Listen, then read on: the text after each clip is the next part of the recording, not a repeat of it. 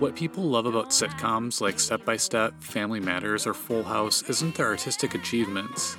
It's their goofy storylines, consistent plot holes, and overt family stereotypes.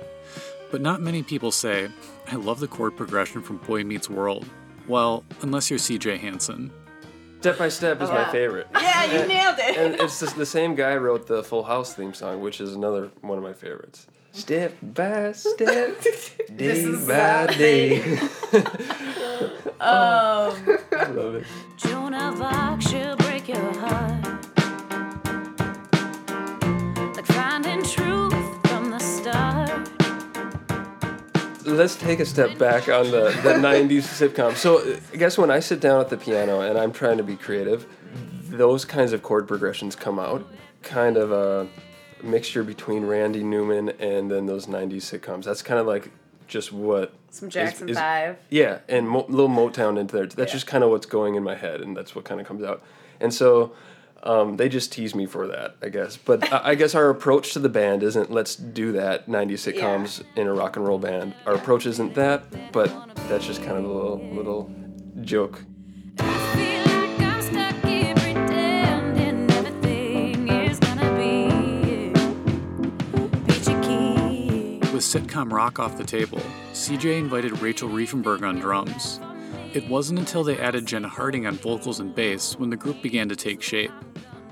We jammed for like maybe a month or so just working on some instrumental stuff and then um, we added our good friend jenna here. I started whining that I wasn't part of the group, and that she's I like you know i like music be." too. I i do some vocal work And so I basically begged to be in the group, and and they they allowed me to come to a rehearsal. but she didn't play bass yet and it was uh, cj and i's kind of master plan because we didn't want this to be a huge group and so like we like jenna we like her vocals we think she'll work good with us but we need a bass player so we'll basically just plant the idea that she should learn how to play bass As the keyboard and blues driven Latelys, the group ventures into a different territory. Although the band isn't a traditional three piece rock act, the Latelys aren't daunted by these standard conventions. Jenna and Rachel enjoy working against these expectations.